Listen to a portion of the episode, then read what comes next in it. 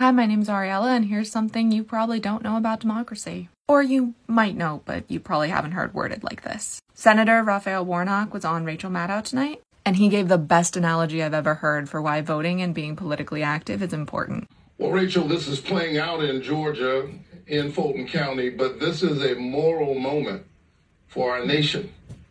We know who Donald Trump is. The question right now is who are we? What what kind of country are we going to be going forward? And as we watch all of this play out, uh, we're reminded that democracy is not a noun; it's a verb. It, we are required to remain vigilant and active. It's a lot like blushing, uh, brushing and flossing. There's never a moment when you can stop. Uh, otherwise, you have decay.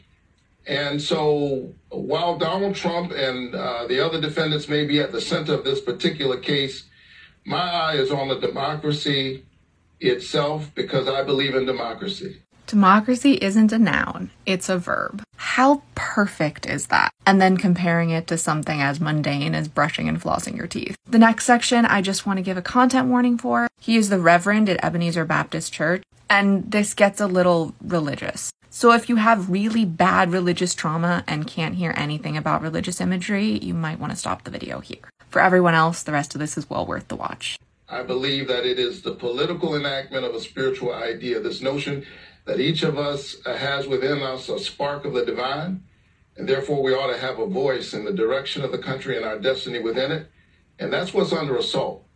And all of us as Americans, as Americans, have to stand up and fight for that which is precious uh, and rare in the history of humankind democracy. Now, that's a type of religious imagery I can get behind. If that's what gets you to democracy, I think that's beautiful. I don't really believe the things he said, but I got chills anyway. I mean, I believe the part about we should have a say in democracy, but not totally sure where I stand on the existence of a god. But that was gorgeous and beautiful and empowering, taking democracy from the mundane to the divine. As a Jew, all I can say is Yasher Koach. Your vote is your voice, and that voice is your superpower. Short Cast Club